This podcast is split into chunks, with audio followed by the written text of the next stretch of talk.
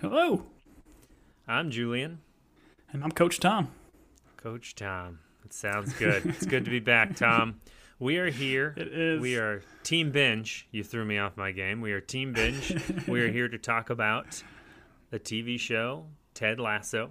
This is season three, episode one. This is how it all started. This is how Team Binge, when they when they write in the annals of, ooh, I hope I'm saying that right, of our Wikipedia page, they will talk about this show, and this is how it all started. Thank you, those of us for those of you that are joining us. That's how you say that for uh, this season. Tom and I have done season one and two of Lasso. We're excited to get to three because uh, we most recently did a show. Tom, I'll, I'll let you talk about it. What did we just most recently do? And now we're back to Lasso. Yeah, we did The Last of Us, that H B O zombie-infected, awesome drama show, which was very fun to watch. I played the video games. It was cool, but it was heavy, and it was dark. So to get back to the fun-loving Lasso, where we kind of started our podcasting, it's I'm super excited to be back, and just love the episode. Loved it, loved it, loved it. Yep. No, I had a good time with this.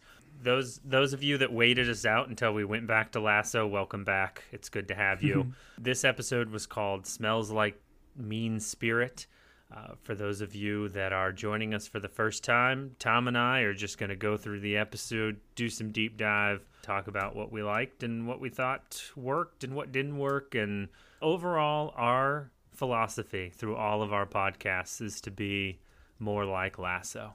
Uh, mm-hmm. The reason we started doing this is because this show hit me in a way that most shows don't, because I'm a cynic.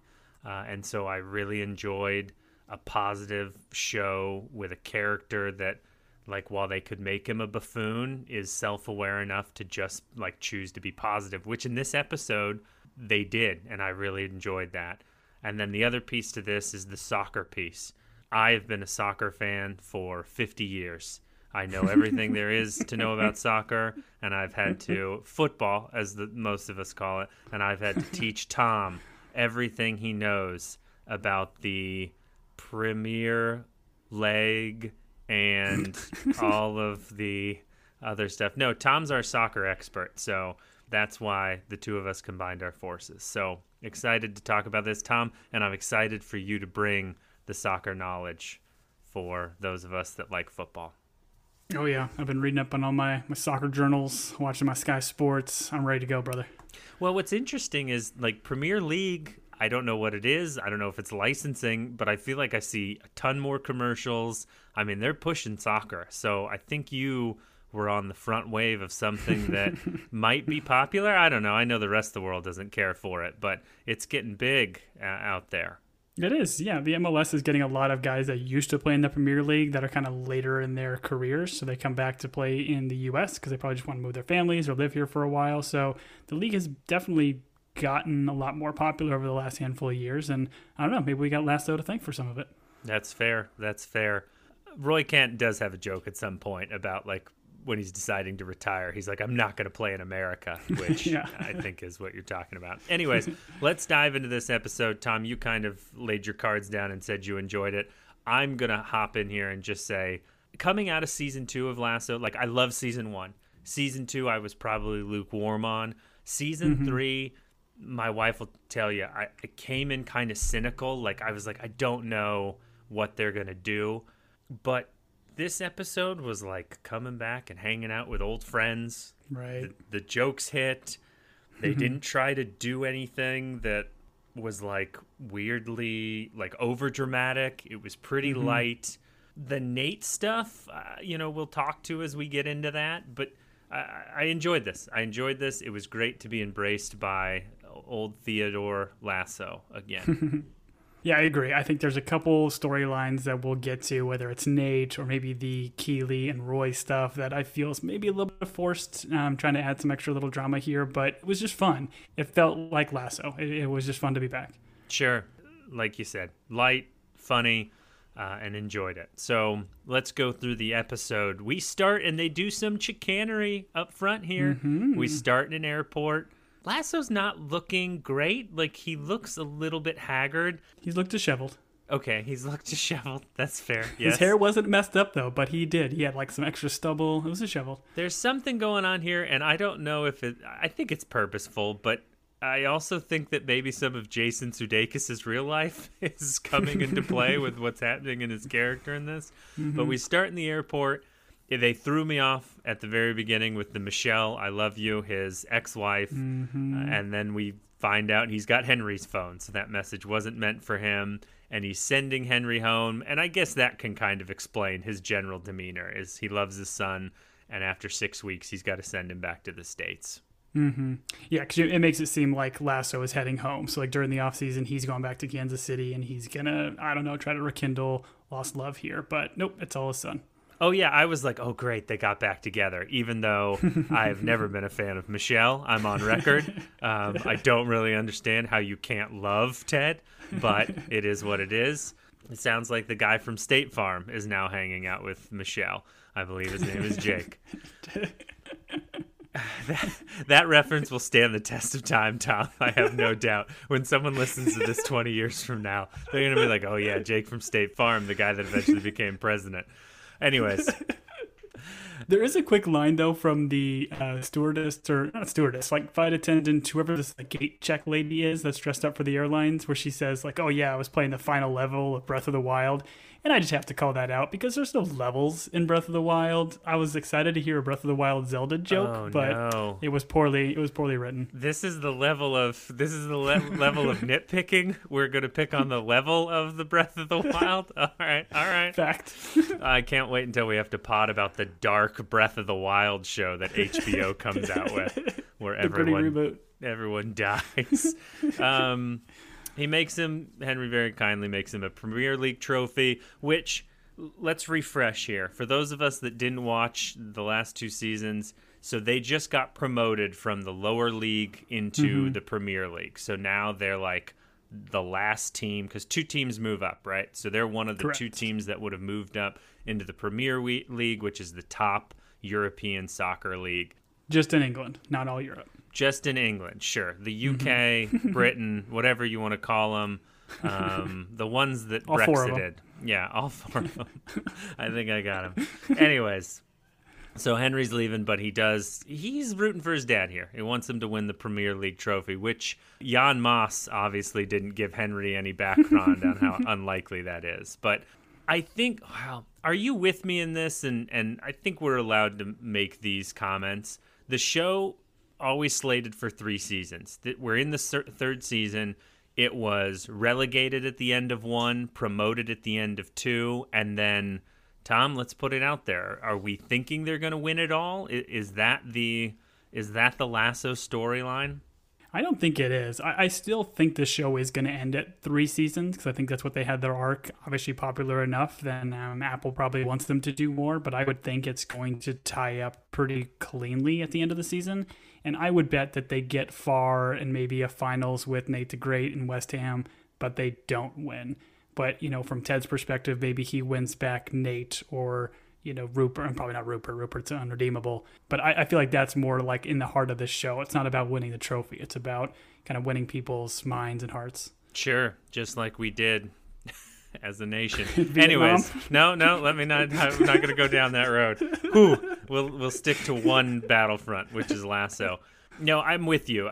He has always said winning isn't everything. You know, it, it's about the effect he has on these people's lives. So I'm with you. I, mm-hmm. I think they almost set this up, and I will honestly kind of be disappointed if they make this season about that. But yeah, Ted Lasso has never disappointed me before. So this lady that beat all the final bosses of the Breath of the Wild steals this child and I guess sends him down to an airplane. What was going yeah, on? Yeah, where here? are they going? They're not at a gate. She just takes his hand and just starts walking him through. So, I don't know. Maybe it's some special V I P Premier League coach thing that you get a personalized attendant taking your kid all the way to the gate. Well, I mean, kids are typically escorted by someone, but this is, I mean, this is Europe. You know, there's no rules. They're just yeah, sending that true. kid anywhere, right?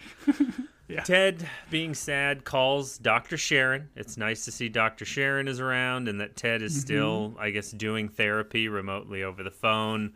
Uh, Sharon seems to be living her best life, which is great. Mm-hmm. Um, and this conversation where Ted is kind of going through his feelings of Henry leaving, uh, I like this. It's intercut with him doing, uh, taking down all the activities we see that he's done with Henry right. while he visited. So the blanket fort, the Legos. And what was very fun, and Tom knows this, is I spent the day at Legoland. Um, I don't have a family. I just wandered Legoland. Um, and so watching this uh, the second time on my phone while waiting in line in Legoland and watching all of the Legos, I was like, oh, this is appropriate. Somehow this is meta, maybe? I don't know what meta means, but people use the term. So I enjoyed it. It was fun. I, I mean, I'm a huge fan of Lego. I've got a handful in my uh, desk downstairs. Um, also doesn't have a family. So put them on a list. Put them on a list, people. Put both of us on whatever list that is. Listen, like Lego's, uh, it's a state of mind.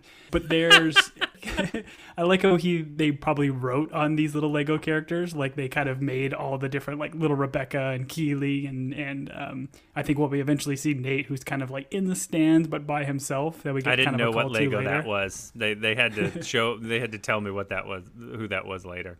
I enjoyed it. I'm assuming you own the Lasso set at this point, or at least it's traveling to you there, from Europe.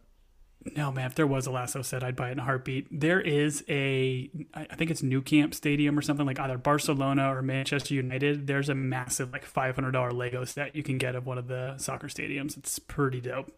Nice. So if they make a Chelsea one, maybe I'll get it.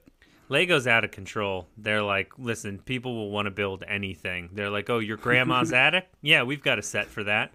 And you're like, I don't want to build my grandma's attic. A lot of bad things happen there.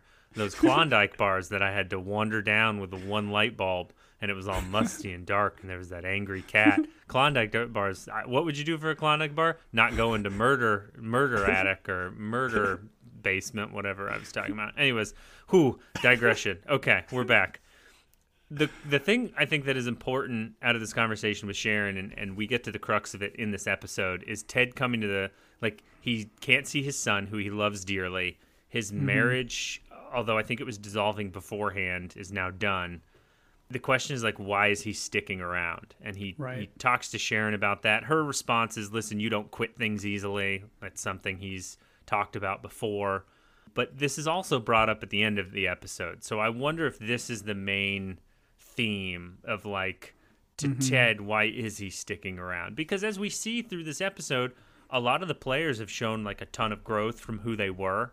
And so he's obviously yeah. made that effect. So if his goal was to, like, make these guys into a better team, better teammates, better people, he's done that, or at least he's put them on the right track to do that. So now it's kind of like, mm-hmm. I'm losing time with my son, which, once again, Tom and I don't have kids, so we have no way of relating what it's like to be away from our children. That's not true. We both have kids, and it's great to be around them. But uh, did you say, I mean, that's the theme, right? There, at least that's the big question they're trying to, I guess, answer or have us contemplate as we work through this.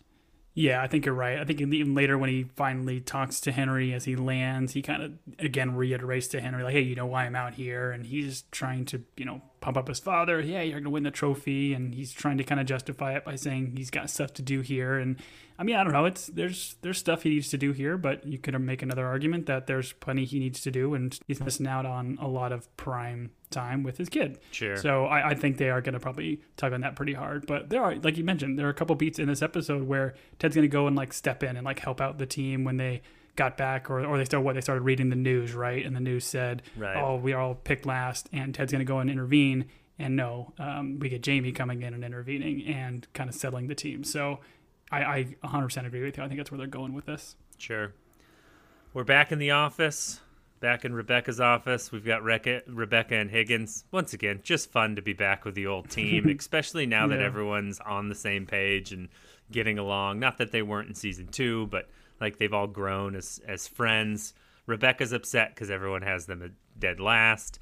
Ted's takes issue with this. He, she's like, everyone's predicting uh, that uh, we will be last, and he's like, well, I predict all their predictions are wrong, and we're in a prediction Mexican standoff. Unless you're in Mexico, then it's just a standoff. Oh, it was great. It was great.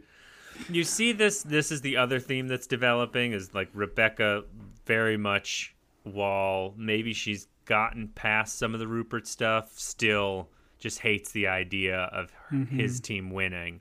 So we've got a little bit of a proxy war between Rebecca and Rupert with these soccer teams, which is interesting. And Ted. Ted's like, you you kept saying him, it's they. Like, he keeps correcting yeah. her as she's talking about the team. And he does mm-hmm. do the same beat of the joke where she's like, I talked to the owner of the Sun, and he's like, you talked to God? And she goes, yes. she goes, Rupert's team is predicted to be first, whatever. And he's like, Rupert's playing? Like, that. those those two jokes very much were like in beat with each other in, yeah. in terms of a callback. At least I felt mm-hmm. like the delivery and everything was very similar. She, I think, suggests, and Higgins goes after it of like, let's get more players. And Ted's like, listen, you know, we've got who we have and they're working out. Let's keep it the way it is. Mm-hmm. And she's like, well, the Ted I talked to last season said we were going to win everything. And he's like, I did. And I do appreciate this. They're like, they're reminding us how that uh, ended in season mm-hmm. two with him, hey, let's go win it all. So it was good. I appreciated yeah, them re- reminding me of what Ted said before mm-hmm. he shot Pellegrino, I don't know, sparkling water everywhere. And this is where, yeah, I think she leaves the office, right? She's going to go to see Keely at her new P R firm. And then I like how she exits and uh, Ted's like, yeah, tell her howdy for me. And then looks over to Higgins for a line and Higgins is like, yo. And Higgins like, yeah, I, I know. And he's like, no, no, no, it was great. I just wanted to make sure I heard you right. And it's, it's perfect. We're in the locker room with the team. It's good to see everyone. Everyone looks remotely similar. There's some, maybe Jamie has made some choices here, but Jamie's always been, to his uh, credit and to his own, I don't know, promotion, always been very good at this. Um, what is it? Style, fashion stuff, as he puts it. He's always been very good at the fashion stuff. He's an icon. That's what his hat said in that first season. Yeah. I but, do feel like his accent has gotten thicker. Is that just me? Mm, I think they make him say some things here that, that add to it. But uh, mm-hmm. yeah, I mean, I wouldn't, I wouldn't argue with you. I, I think he just says some things where you're like, all right. And it's, once again, it's so great that that actor, I would say he played a huge, like he was big into all the storylines in season one. Season two mm-hmm. kind of took a backseat, and like it's nice to see him literally become like a team player. He just gets to throw out a line every once in a while instead of being yeah. like the main foil to Ted. Uh, mm-hmm. So it's and it's nice to see he's a team player, but he also says something like, "Listen, you guys, we're all a team now, and that team is me," or something like that. He, yeah. he there's still a little bit of arrogant Jamie hiding back there. Of course. Talk to me about Jan Moss's statistics, Tom. Is this stuff true?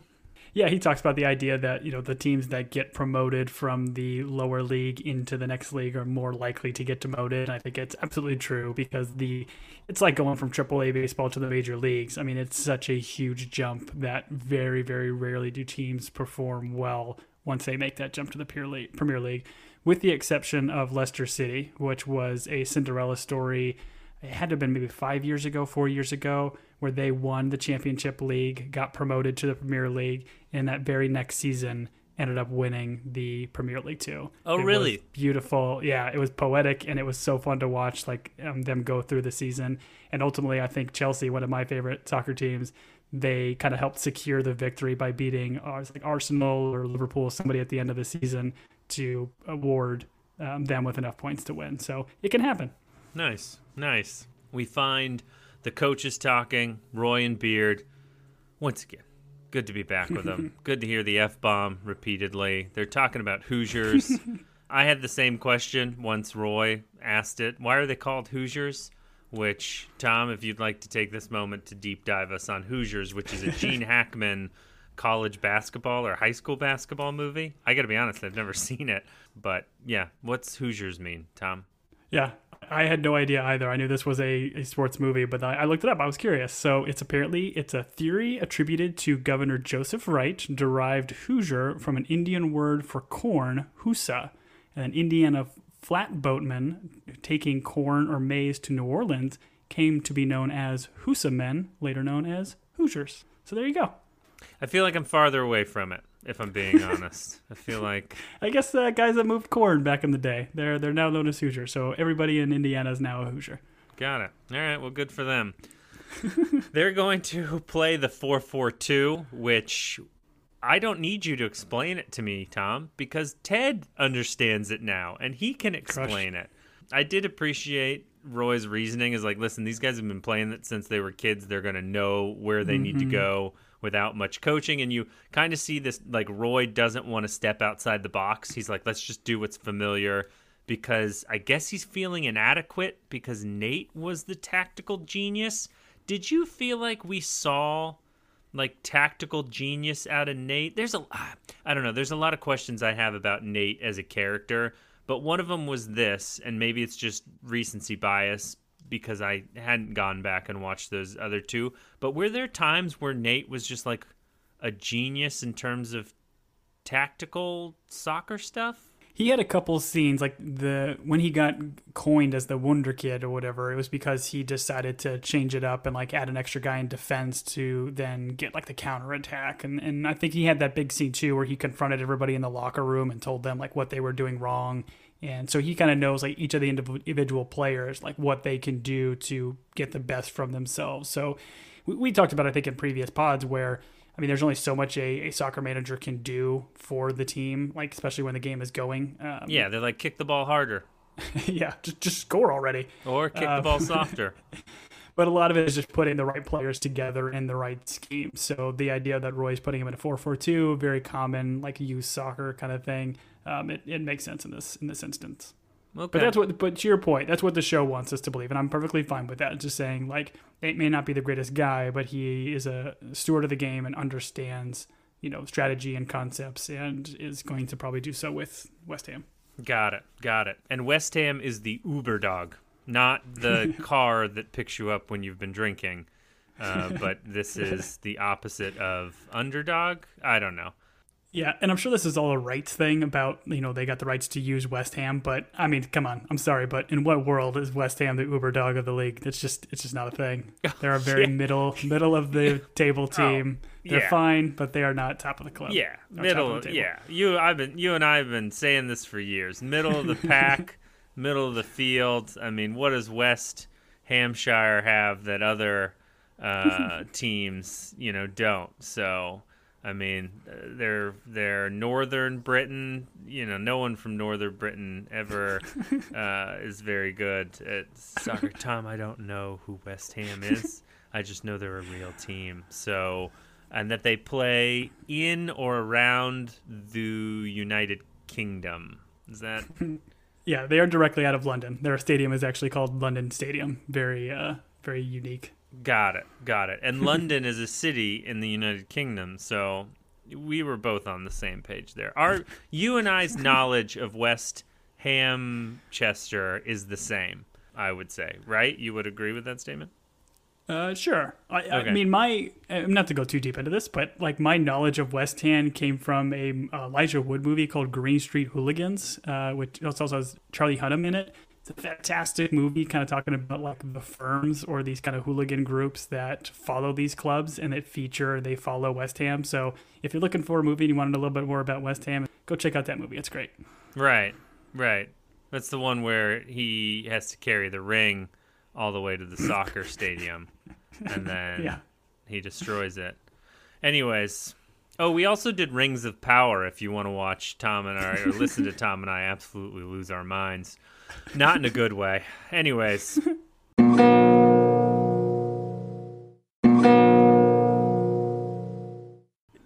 We see Nate for the first time. We're at West Ham mm-hmm. Stadium. Nate drives the Mister Bean car, but it's colored green. We have this villain music that made me think of anytime Groot shows up in one of the Despicable Me movies. Like, it was very, I was like, okay, got it. He's a villain.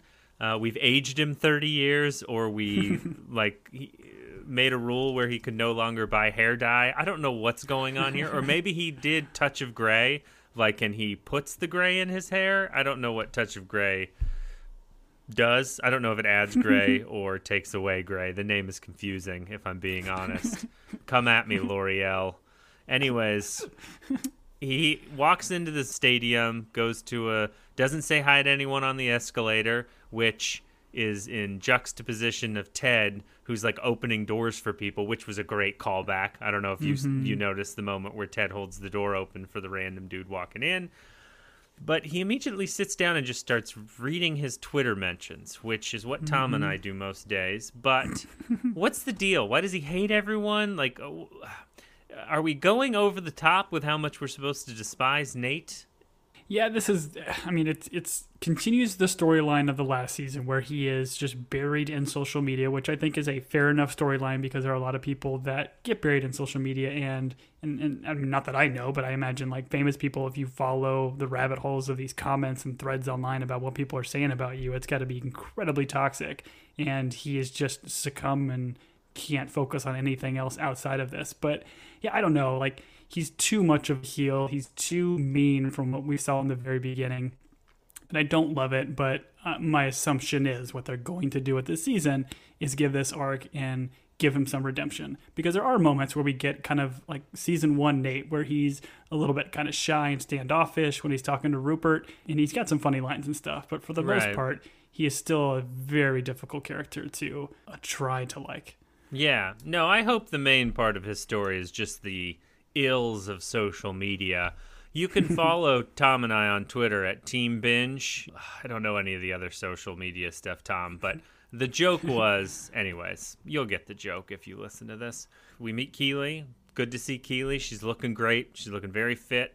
Uh, Rebecca has joined her for lunch. Keely's talking about how cheap The Office is, and Rebecca has a great line where she, well, it's kind of sad, but it's also a great line where she's like, one man's grope is another woman's gain.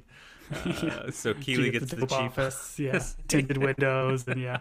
The tinted window thing was great because Rebecca uh, and Hannah Waddingham just does such a great job. So she's like, "Ooh, that's," but that is kind of great. Like just the way she yeah. goes. It's, it was a wonderful moment. It's good to see these two still hanging out. Mm-hmm. And poor Keely here too. Like she immediately starts crying, and as she's crying, she's like, "I have to schedule these cries because I'm too busy," and it's it's. heart-wrenching, whatever, but knowing that Rebecca's here. I think Keely makes a joke like, and I double booked my crying session with you coming for lunch. That's great. Tom, what time of day do you typically schedule your crying session? Um, crying sessions are usually between one to one fifteen. one to one fifteen. Good fifteen minutes. Mm-hmm. That's good. Right after lunch, I feel a little bit heavy. I can get it all out. That's good. Uh, I schedule mine two a.m. to four a.m. I do it outside of my children's room. Uh, they are in therapy because they're convinced the uh, house is haunted by an old elderly woman ghost, and uh, they uh, can't sleep between two and four. But that's, that's not my fault. I feel great afterwards. I feel refreshed, and uh, I always put on my crying gown, which is an old eighteen hundreds white gown, and I just wander their hallway crying. So now I can see why they're in therapy, but that's yeah, not fair. My fault. Worth it. We're back at training. The team is talking about uh, all the negative reviews they've gotten. The funniest bit was the Paddington joke where they're like, Paddington has us at zero marmalade sandwiches, which is that, uh, I don't know. Kudos to whoever wrote that joke. It tickled me. Yeah, I mean, it's it's a classic, like, British comedy, and if you have not seen Paddington or Paddington two, like, do yourself a favor and go watch those movies. They're fantastic. I actually think I enjoyed it more than my children did, which, once again, they're too busy not sleeping, so that might Well, you're a big marmalade fan, so. Oh, I love marmalade. Five out of five marmalade sandwiches. Roy... listening to Beard and Lasso go back and forth and him just being like, what are you on about? Is yeah. just great. Good to be back. Yeah, very season one stuff where yeah. like what Beard eventually says like, ooh, we want to have class outside. Ooh, and they're like kind of like raising their voices and Roy's just got no idea what's going on. Right. He's like, we are outside. What are you on about? Um, they talk about Kenneth with the Kit Man, and I was Kenneth in the last episode? I don't remember. He's like, oh, he wasn't a Colt, and they he's corrected by the Kit Man. But was do we remember Kenneth? Was this someone that we should know? I don't remember. I mean, we know they were bussed around to a handful of places, but I don't know. Maybe we had like one quick shot of him, kind of a deal. But finding out that he is no, he's not part of a Colt. He is a Colt leader. Is very much like Creed, right? And they're making a Creed Bratton character. Sure. Yeah. He's like, you make more money as the leader of a cult, but you have more fun as a member of a cult. Uh, I know that game.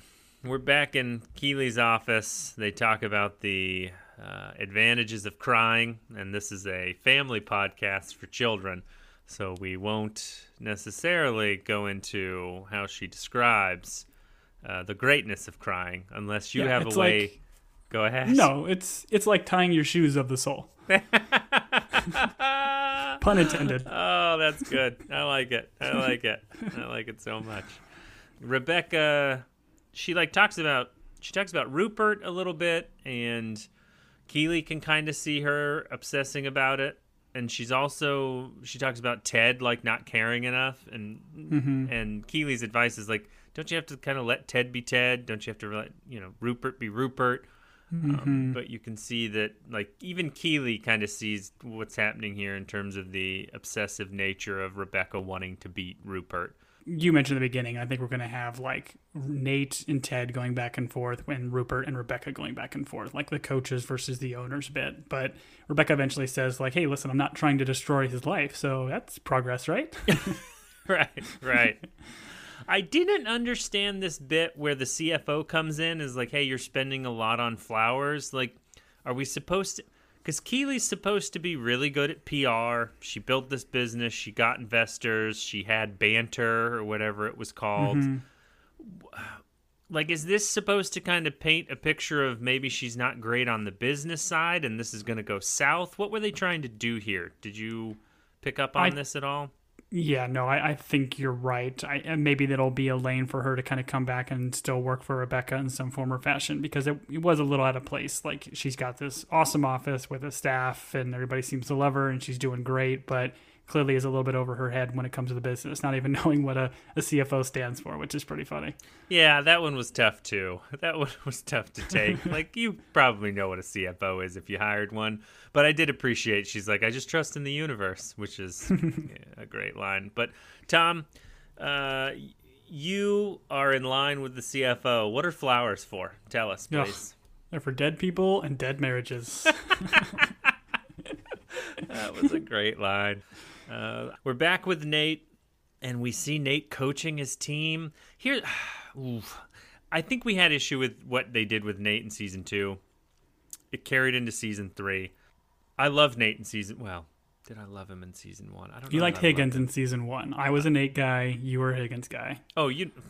Tom, and then I much, joined Team Higgins. Much like West Ham, you don't have to remind me. I know exactly what's going on here. But I. Like, having been on a sports team when I was in second grade and they made me play t-ball uh, and I was the bat boy, they're, like, a coach can't just be a jerk. Like, I'm assuming all these professional football players are being paid tens of hundreds of dollars. So it's not like they can't tell this coach to, I don't know, sod off. I think that's a British insult. And... Like, I, I don't really understand. They're like, oh, we're going to make him be a jerk to his own team. Everyone mm-hmm. knows, like, jerk coaches, unless they have, like, a lot of other qualities, I don't think they last in professional sports because you can't treat professionals like that. He's like, oh, this is the dum-dum line. You be mm-hmm. on the dum-dum line. Hey, you replace dum-dum. Like, I was like, I don't know. Wouldn't one of these players just punch Nate in the face? You're right, because... And this is, I think, what the show is trying to do is show the different and very, very ends of the spectrum, like coaching methodologies, where right. Ted is fun-loving and going to bring the players together by treating them like human beings, where Nate is going to belittle them and be terrible. And the only argument you could make is, okay, well, if he's winning tournament or um, championships every year, then, yeah, maybe he can get away with being a jerk and the players will give him leeway because they know he's such a genius or whatever, but he's not there. And you get it in the interview later, you know, he was scrubbing or washing shirts and jerseys two years ago, and now he's leading a Premier League team. He shouldn't be as arrogant, as much of a jerk as he is now. Well, they haven't played a game, uh, right? This is all off season?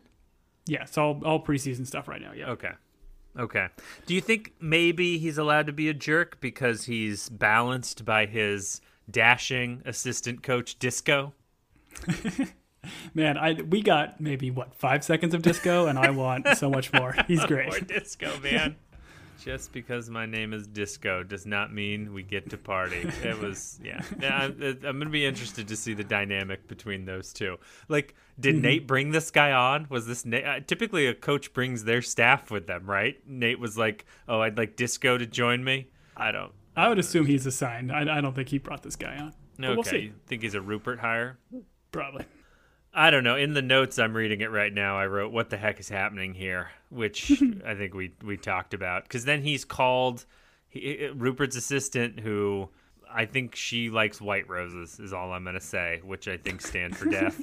Um, he's invited to the Death Star office. Like, what what is happening here? I, the show was like, listen, I think the audience is going to wonder if these people are evil. Let's really, like, decorate this. Uh, does West Ham's offices look like this? Surely they don't, right?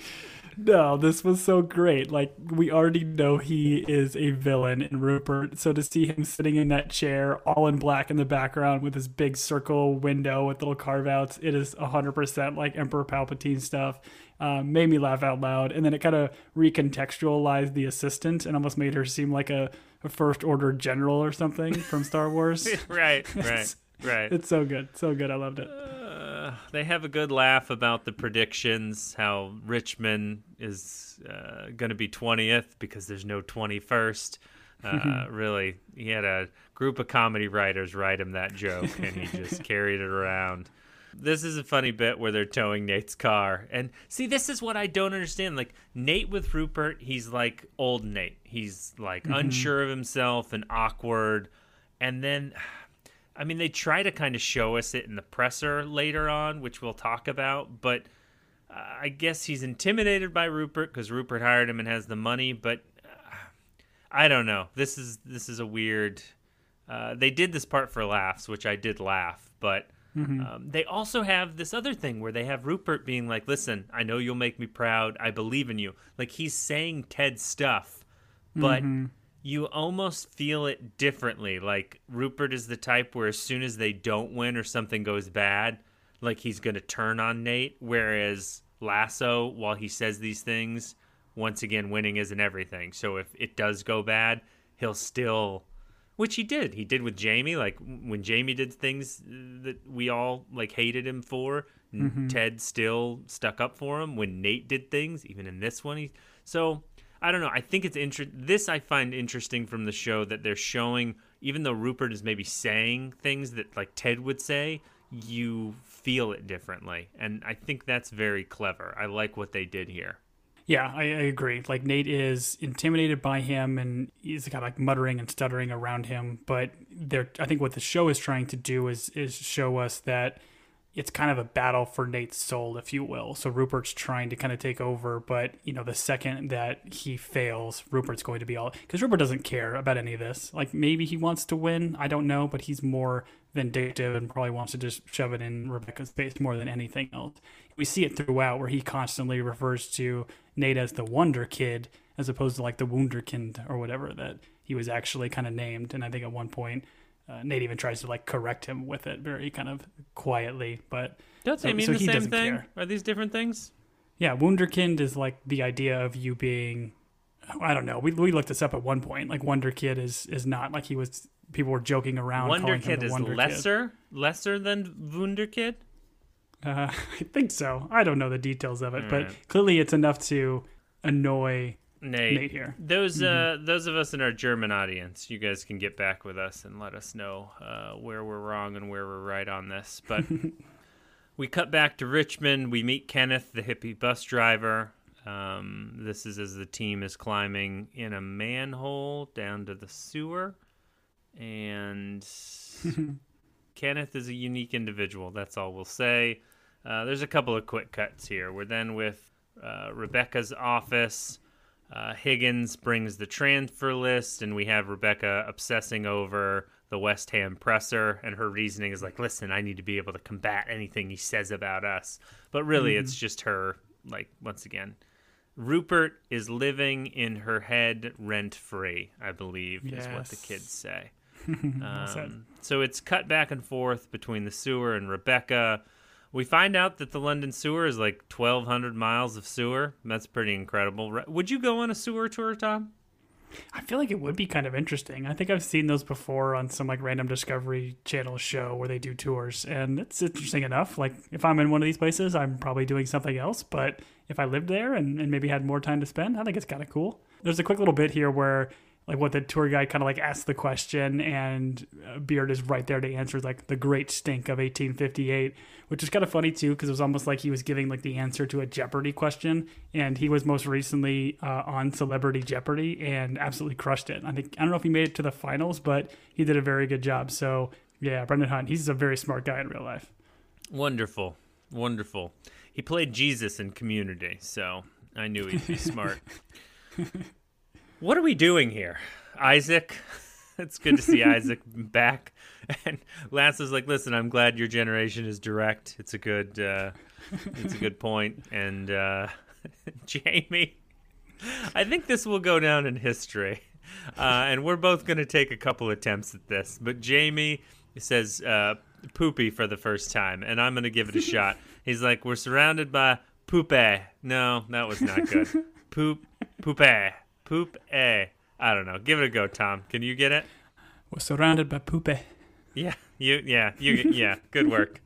All right. Tom gets the trophy. Tom gets the troop the, the poop A trophy. Oh man. It's that, should we just spend the Manchester... next twenty minutes trying it out? It's that Manchester accent, I guess, but uh, or Liverpoolian. I can't remember where they said he was from, but yeah, it's just great. I, I love how they went even heavier on his accent here. And to your point earlier, like he doesn't need to be the star of the show. He can give these little one-liners, and I will love this character for the yeah. rest of the series. He can have that bowl cut, uh, parted down the middle, and just say "poopy," and we'll we'll love him forever. Lasso's whole bit is, listen, this is an internal sewer system where uh, they use a bunch of uh, interconnecting tunnels and sewer to get rid of the waste. And he's like, listen, we need to be a team of sewer system where we help each other like funnel away uh, the negative thoughts, which mm-hmm. I don't know if you've ever heard of it, but uh, there's like a, I can't remember where I read it. And I think we've talked about it during a Lasso, but like when you tell other people good news, it like multiplies the happiness. And then when mm-hmm. you express and share like negative news and bad feeling, it kind of dissipates and spreads it out a little bit, so it's not so heavy for one person. I feel like that's what Lasso's getting at. He's like, we need to work together to like the negative stuff, just encourage each other and push the poopy away. Yeah, they got to keep the flow. But I like the idea of them bringing to the sewers, because you're like, okay, this is a moment for Ted to do some sort of a symbolic gesture or um, speech to bring it all together, which was great. Yeah, it's a little bit of team building in the sewer mm-hmm. system of London.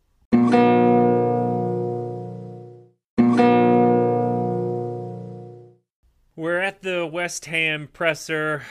Rupert introduces this guy. I mean, I gotta be honest. If Rupert was on Channel twenty-one asking for money so that he could heal the sick, I'd probably send him money. This guy's got, he's just so smooth. uh, he introduces coach Nate Shelley. Does Nate inspire... I don't know what's happening here. Is he inspiring a lot of confidence in the beginning of this presser? No. They then did a weird panic attack, and I was like, listen, show, let's not go to the panic attack well. And then we went to the weird spitting well, and uh, I don't know. This whole bit, I was like, I don't know. I don't know how I felt about all this. We talked about it when he first did it against the mirror, and I felt like it was gross and weird when he did it there, but at least there was like symbolism of him like spitting on himself or spitting on the mirror or something, like, hey, don't be, I don't know, like be more uh, confident in yourself or whatever with it. But the fact that he just like spits on the floor here, and this gives him some sort of superpower, like eating spinach from Popeye, it's just goofy and weird, and I don't like it. I don't like it at all. He's not even spitting tobacco. You know, if he had a if he had a lip full of the good stuff, you know, and he spit it out on the floor, uh, and he was like, "Where's my spittoon?" Um, that I would understand, but I, I don't know. I I was a little bit scared they were going to have him be like Meek Nate during this, and I was like, "Well, no one's gonna buy that he's the coach of a team." Mm-hmm. And then he, they're like, "Oh, we'll do the panic attack under the table." and then he spits on the floor, and all of a sudden he's a jerk. He like insults the press, and like I think it, the whole thing is just self-confidence. Like when he does that, he becomes, as opposed to unsure and stuttering and kind of like yammering on his words, like he becomes more confident. And to him, his confidence to show that is to be a jerk. So I think they kind of go hand in hand. Do you feel like the actor Nick Muhammad like did that and they were like, oh, that is great? Like he improvised that and now they've just written it into the script. They're like, his thing is spitting, and that's when he becomes. I also didn't like like he insults the press. What I would have appreciated here is like let him talk ball, go like mm-hmm. in-depth soccer stuff, and like show that he's the wunderkid rather than once again. I, I don't know. It it felt cheap, I guess. If if I'm nitpicking, like I, I want Nate to be a little bit more complex than this. I want to know that he's like as sly as Rupert, but as good as soccer as he possibly can be. And so mm-hmm. rather than just be a jerk to the press, that doesn't, like, I wasn't like, oh, now Nate's all bad because he made fun of the guy mm-hmm. that asked him the question about going from being a kit man to the coach or the manager. We've been saying coach a lot, Tom. Are we going to get in trouble? It's because it's supposed to be manager, right? Mister Manager. We just well, we manager. talked about it. Good one. We it. talked about this last season, though, right? Like when he We've ultimately talked about all this then, every season, Tom. Well, but when he he he turns full heel and starts yelling at Ted at the end because Ted didn't show him enough gratitude or didn't appreciate him, like all of that was bollocks. Like he had done that the whole time. You know, Nate here is just trying to justify his actions, which are are silly. And I'm with you. You said it very well. I wish he was a little bit more complex and not just a heel for the sake of being a heel here. Yeah. Obviously, during the press conference, something's got to come through on everyone's Twitter, and what it is is the picture of, of Richmond climbing into the sewer. We didn't touch on this, but the moment where the guys working on the street see Richmond, and they're like, is that Roy Kent? Yo, Roy, or hey, Roy. And he's like, F off. Like, get effed. They're like, yeah, that's Roy. And they start laughing. That whole back and forth was just wonderful. I, Love it. I don't know. I'm going to say the complexity of Roy. It's not really the complexity. Just how Roy swears is absolutely hilarious to me. He's great. Um, but Nate, I mean, man, really crushes this presser where he's like, oh, I bet they train in the sewer because their coach is so poopy. And he doesn't even say poopy the right way. Uh, we're in the locker room. The coaches are chatting. We're talking about the Wonder Kid burning Richmond. Mm-hmm. And I think this is the moment where the team is like now reading all the mentions and they start to go negative. And Lasso's like, I should say something to him. And Beard stops him. And I appreciate this about Beard. He's like, you know, you gave him this sp- speech earlier. Let's, let's see if it sticks. Like, mm-hmm. let's see if the kids can govern themselves. And sure enough, Jamie, bowl cut Jamie, looking like a Carter member, and that's of like the boy band Carters. Maybe too soon. Sorry, R I P Jamie's like, it's just poopy. Let it flow. I can't do it, Tom. You do it. I can't do it. It's just poopy. Let it flow. I got a little, little Scottish. Irish. That's what you get. A little Irish yeah. there.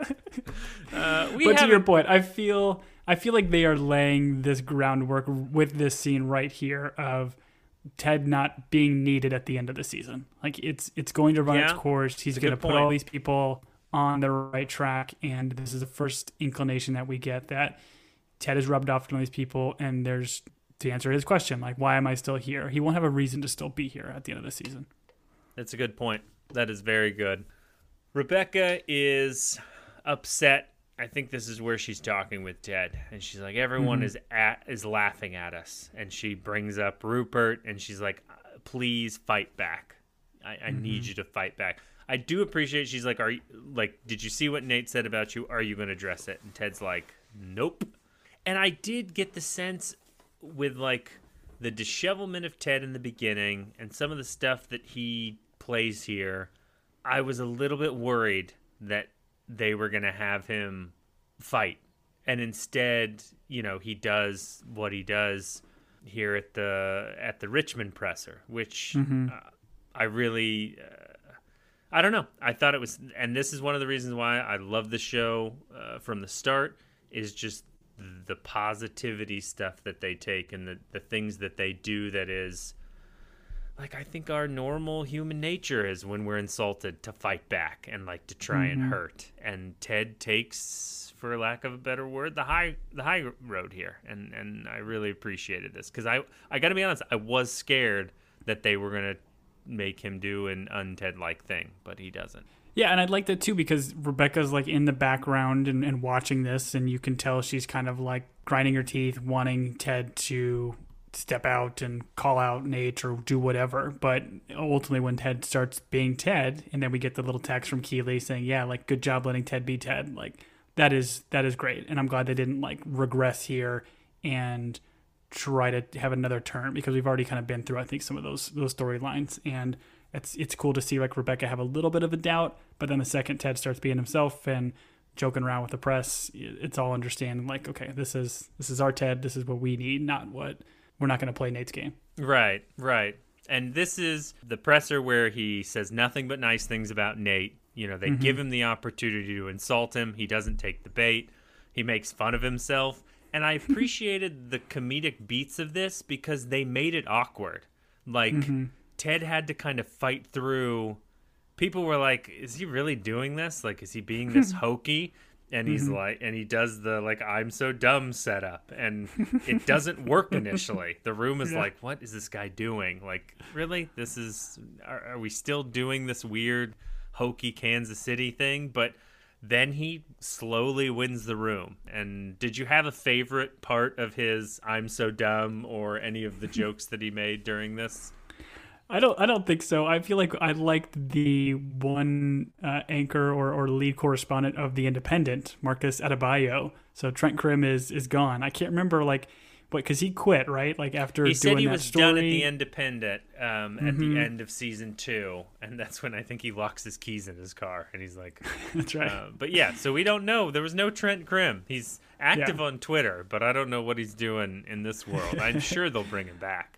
But so yeah, I'm excited to see what they ultimately end up doing with him. But there was that other reporter that's like kind of sitting in the front, and he's like very unsure of himself and asking questions. Like, he's the one that raises his hand and says, uh, "Yeah, why are you so dumb?" Like, right. like that guy. He was pretty good. Yeah. But I don't know. The, Ke- the Kevin Costner one was good. Which what was what was that line? He was like, "Oh, I'm more corny than Kevin Costner's outfield." And it's a Field of Dreams reference, but they don't play baseball out there, so no one gets it. Um, my wife laughed pretty hard at that one. But no, I, I, I liked what they did there. Instead of like having him fight, he went positive. And I don't know, sometimes sometimes you have to be self-deprecating when someone goes after you, and then the other times you have to take the high road. And so I, mm-hmm. I, I appreciated that they did that. And also you see Nate watching. Like, Nate is watching. He went after Ted. He has been a jerk to Ted. And rather than, I think if Ted fights back, Nate feels justified, you know, like yes. Nate's like, oh, mm-hmm. I feel like I feel like I was justified in how I treated Ted, because deep down he's not as good as, as people think he is. But yeah. when Ted does this, you know, I don't know that Nate knows what to do, you know? Mm-hmm. Yeah, and I, I like where they cut to Nate, and he like slams his laptop closed, which I think is the same thing Rebecca does when uh, she watched their presser. So I think it's kind of funny to see them both react poorly to each right. other's pressers, which, again, both Apple laptops that they slam. So I guess the Apple is allowing them to use the iPad, even though Nate is a bit evil. But we do get a quick like text to Nate where his like mom texts him and says like, hey, your your dad was mad that you swore. And I thought that was kind of interesting because it's bringing back a little bit more humanity with Nate and like his parents, because we saw that episode last season where he tried to get the table for him, a restaurant he used to go to um, a bunch when he was like, younger. So I'm interested to see how they bring that, because I'm sure his family and his parents are going to come back in at some point to maybe ring him in a little bit. Right. We see the the dynamic is that his dad is not one to like show pride in all that mm-hmm. Nate has accomplished. And so I, I thought it was it was a nice reminder of that family dynamic. And you do kind of feel Nate uh, or feel bad for Nate because of that relationship. Yeah. But what you don't feel Nate or feel bad for Nate about is Rupert giving him that sweet, I don't know, like Bentley, whatever it is, and then they play once again the Gru bad guy music as Nate drives off in his sweet car. That is a dope-looking car, though. I want to say an Aston Martin. It felt like he was like a Bond villain. It was great. Oh, that's fair. Yeah, you're probably right. You're probably right. Speaking of Bond villains, we catch up with Phoebe, the foul-mouthed grade schooler. Uh, she, she's eating ice cream. Character. Yeah, she, it's good I to see her, her so back. Much. I do appreciate I think they used all the same kid actors from other seasons. They've all grown up a bit. Like Henry, I feel like, is the same. And they all do a mm-hmm. great job. This actress who plays Phoebe is great. She's eating ice cream, which we know Roy and her uh, don't do well with, stomach-wise. Um, and this was alluded to earlier. I don't know if you knew this is where this was headed, but Keeley makes the comment about we need to, Roy and I need to have the talk with Phoebe. Uh, Listen, then, when I heard that, when Keeley said that, I'm like, are they going to have like the sex talk with her? I was so confused. I had no idea. I forgot that they had this breakup storyline. So when they eventually came in and did this, oh yeah, we're breaking up kind of thing, I was definitely taken aback. Right, right. I, I kind of, you know, I think they telegraphed it well enough. And I do think there's some hints at it at the end of season two with Roy, where he like, oh yeah, for sure, watching Keeley and how he makes some comment about how good she looks without him or something like that. But mm-hmm. Phoebe, very perceptive as a child, uh, a child of this age. She's like, why? Why? And Keely's like, Be- because she says that she like misunderstands the question, but he's like, why are you, she's like, why are you breaking up? And mm-hmm. they're both too busy. And she's like, you were busy before.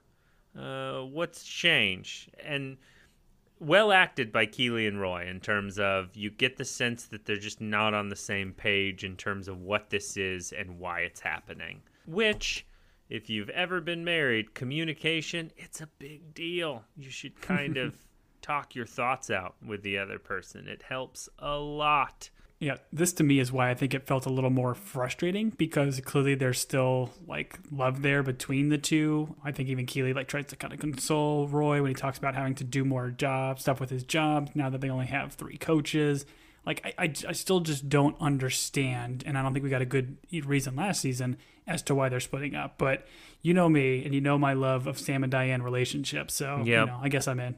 Always, they're always breaking up and breaking out of prison, just like the classic Sam and Diane uh, from Prison Break, season one, not two through seven. Yeah, I'm with you. This this feels like everyone wanted Keeley and Roy to be together, and so the show is kind of like, well, let's pull them apart. That way people can root to get them back together. Uh, it does seem, I think you mentioned it earlier, a little bit forced, but Mm-hmm. Um, I'm interested to see where it uh, where it goes. I did appreciate Phoebe where she's like, you know, my parents got divorced when I was four, so one of my core beliefs is nothing lasts forever. So sad. Which is such a great line. Oh, man. And then she's like, can I swear? And Roy's like, sure. I think you're being stupid, which was awesome. Such so, a potty mouth. Yeah, it was a good time. We get our classic Beard and Lasso walk and talk as they're strolling uh, to their apartment, and Ted brings back the question from the beginning. Hey, why are we here? Beard's like, London or Earth? He's like, well, for the for this conversation, let's just say, why are we here in London? Um, which they don't address, but you do get that this is like Ted realizing, hey, my son is growing up without me. Like, what am I trying to accomplish here that I haven't already accomplished, or what is the goal? And so I did like this. And we end with a call to Henry uh, with him bringing up the Lego, call back to the Lego Stadium about Nate's figurine kind of being farther away. Mm-hmm. Um, and he's like, you know, Ted's like, listen, he's not on the team anymore. And Henry, you know, being a child, is like, well, you can still be friends, right? You're still friends. Uh, and I thought that was, uh, it was a sweet moment. Yeah, I liked it a lot. Yeah, and it kind of moves the Lego, puts it close with the other team. So again, I think it's, it's foreshadowing that they're going to, you know, at some point probably get back together. Who knows? Again, maybe, maybe the show does the curveball. Maybe they're almost foreshadowing it too heavily that they're going to turn Nate. Maybe Nate stays heel. I don't, I don't know, but that's certainly what they, what they want us to think. Right. I did think it was interesting that Ted asked Henry why he's still here. He's almost like asking his son to kind of give him a reason, mm-hmm. um, which Henry's very, very encouraging, which is nice. Like, I, I guess Henry accepts the sacrifice that his dad is making in order to uh, ensure the team wins. And then we see the... Were you surprised that half the population of the show didn't disappear when Henry bought the Infinity Gauntlet glove and snapped it? Am I... Am I right? Is that how that works? Listen, he did not buy it. Jake from State Farm bought it. Jake so, State Farm. Yeah. My only issue is Ted wasn't like, "What's Jake wearing?" And it's like khakis and a red polo.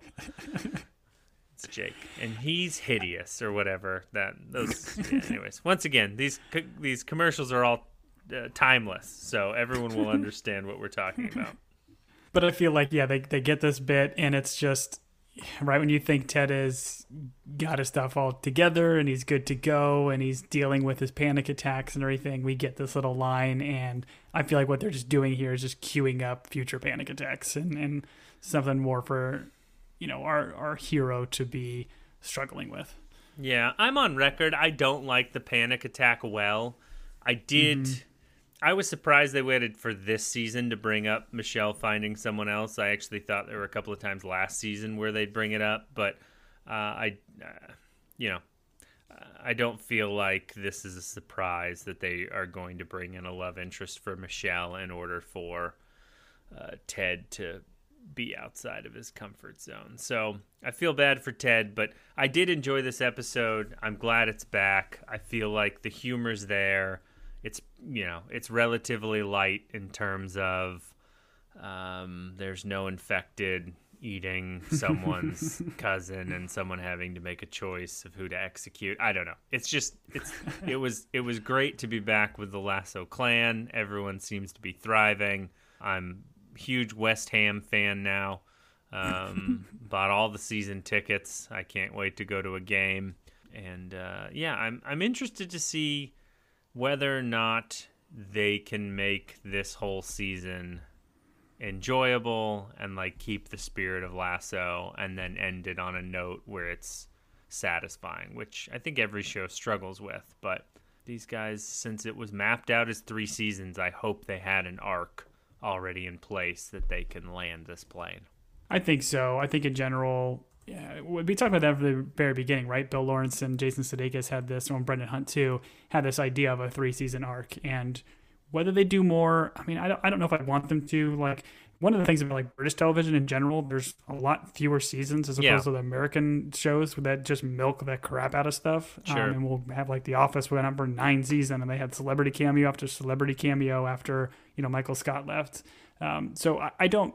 I don't think they're going to do that. I kind of hope they've got a nice story to tell in three seasons and they just let it right off and then still do maybe Ted Lasso spinoff stuff in the future. But but we'll see. I mean, it's obviously a hugely successful and popular show. And, you know, so far season three is starting off great, setting up a lot of interesting storylines. And I'm excited to see what happens in the Premier League. And it's also fun to see a show that from season one to now has become so wildly popular. You're getting a lot more like Premier League references. You're getting, you know, West Ham now as a major Premier League team being featured. I think even in the next episode, I think um, Richmond's first game is going to be against Chelsea. So we're actually going to see Chelsea on screen, and we'll likely get more like celebrity cameos with players and, and managers. So it's fun to watch the show grow. I think you could even go on like Nike's website and buy like legit merchandised uh, uh, Richmond stuff and gear. So. Very cool. Yeah, I'm excited to watch this through with you, Tom. Hopefully we get into some real tactical discussions about the football of it all so that you can wonder kid your expertise to everyone. If you have issues with anything that we've done during this podcast, I would encourage you to open up a Word document, write it in it, save it to your computer. If you've enjoyed your time or you have questions or comments, you can email us at teambingepodcast at gmail dot com.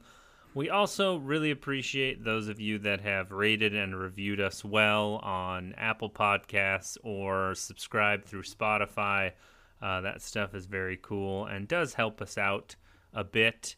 if you're interested in wearing a t-shirt that has our logo on it, you can find us on TeePublic. We have a Team Binge store. Uh, Tom and I do this just because we like talking to each other. And there's apparently other people in the world that like listening to us, which we it's not lost on us, and, and we do appreciate those of you that do. And we love hearing from the, the listeners. So you can reach out to us at any of those mediums. Did I miss anything, Tom? Yeah, you can catch us on uh, Twitter, Instagram. Try to be active on those. It's always fun to have the conversations and just kind of see the the Lasso audience grow. It's it's super fun. So reach out to us and engage. Um, if you reach out to us via email or on social, we'll definitely reach back out to you. So let's have some fun, man. I'm excited for season three. I am too. Uh, the the one thing I will mention is this is an Apple show, and since you're watching it and you have Apple, I would also like to recommend uh, The Reluctant Traveler, which is Eugene Levy of, I don't know, he's in a million different things. He's probably best known for American Poops Pie. Uh, or, yep, Poops Creek. See, I don't know. That one's. Are we allowed to podcast. Say the title since we're a podcast for children? I don't know. Anyways, he does a travel show. He apparently doesn't like to travel. And so the premise of the show is they send him places, and you can just see how uncomfortable he is. And it's a lot of fun. It's in line with like Conan's travel show. So mm-hmm. uh, if you if you have, uh, it's something you can put on, and it's pretty light and easy, and you just enjoy watching him be uncomfortable, but explore some pretty beautiful and unique places. So um, that's something we've tried recently and we enjoyed. Tom, is there anything out there that you have been enjoying that you would like to recommend? Um, I did recently watch uh, Into or Alice in Borderlands, which was a super weird Japanese show. It's kind of very much in the vein of, um, I was going to say, it's kind of like Hunger Games meets Squid Games, where it's it's very brutal and dark, but it has some interesting storylines, and we finished the two-season arc that they have for that. So it's it's an acquired taste. I'd recommend maybe trying out the first couple, see what you think, but the two seasons we watched were, were fun enough, and I would I would recommend it. Thank you to those of you that reach out to us and interact. We appreciate it. We will see you next week for season three, episode two of Ted Lasso, which is called, Tom? London Bridge is Burning Down. Whew, sounds like a rough one. I'm assuming Rob Lowe shows up as the fire chief captain. Um, because he can't stop being the fire chief captain in shows. Uh, we love you, Robbie. Anyways, I have been Julian. And I've been Coach Tom. We'll see you next week, everybody.